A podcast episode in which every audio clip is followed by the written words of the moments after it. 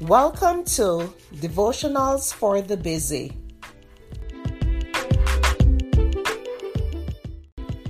The topic for today is Prison of Fear.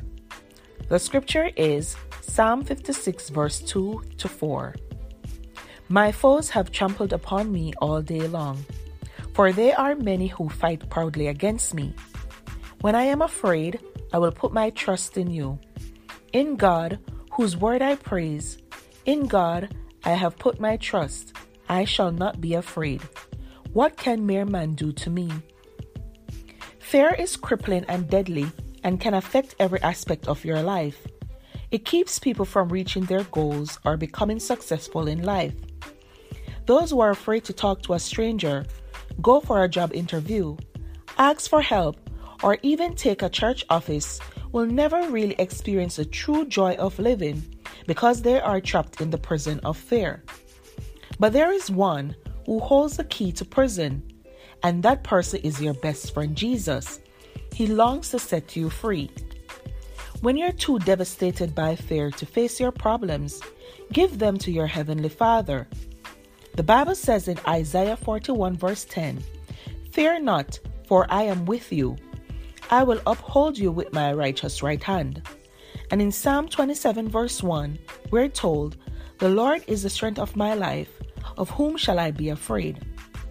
God gives an all open invitation to come to Him, all who are weak and heavy laden, and He will give His sweet peace and rest. He will give you the courage, strength, and confidence to face each day. No matter the circumstance or how big the problem, there is no need to panic and get all stressed out.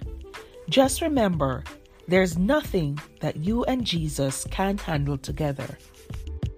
At Evernorth Health Services, we believe costs shouldn't get in the way of life changing care, and we're doing everything in our power to make it possible. Behavioral health solutions that also keep your projections at their best? It's possible. Pharmacy benefits that benefit your bottom line? It's possible. Complex specialty care that cares about your ROI? It's possible. Because we're already doing it. All while saving businesses billions. That's Wonder made possible.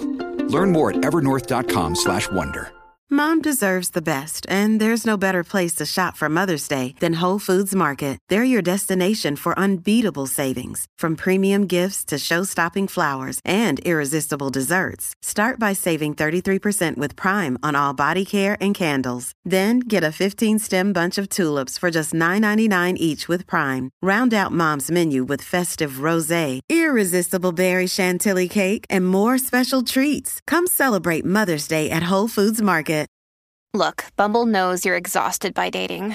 All the must not take yourself too seriously and 6 1 since that matters. And what do I even say other than hey?